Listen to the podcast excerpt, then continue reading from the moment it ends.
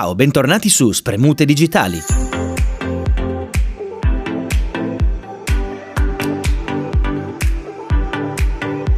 Oggi parleremo del silicio e di come la sua carenza stia influenzando l'industria moderna. Come ben sapete, il silicio viene utilizzato per moltissimi scopi, dalle parti di automobili fino ai chip dei computer. Per questo la sua carenza sta diventando un altro ostacolo per l'economia mondiale.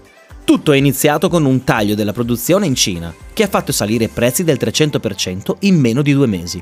Bisogna dire però che questi tagli sono dovuti in larga parte a un tentativo del governo di ridurre l'impatto delle estrazioni di materiale sul pianeta. Quindi, tecnicamente, sarebbe per uno scopo nobile. Però è chiaro che la crisi energetica stia mettendo sempre più a rischio moltissime delle filiere produttive che abbiamo sempre considerato intoccabili.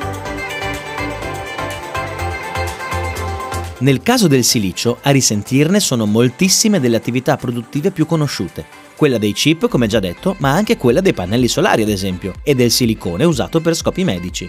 Stesso discorso per le case automobilistiche, dove questo materiale viene legato con l'alluminio per realizzare blocchi motore e altre parti indispensabili. Ovviamente alla crisi del settore produttivo coincide anche una crisi per i consumatori, che vedranno i prezzi dei vari prodotti aumentare vertiginosamente o, come sta accadendo in questi mesi, in disponibilità estremamente ridotta.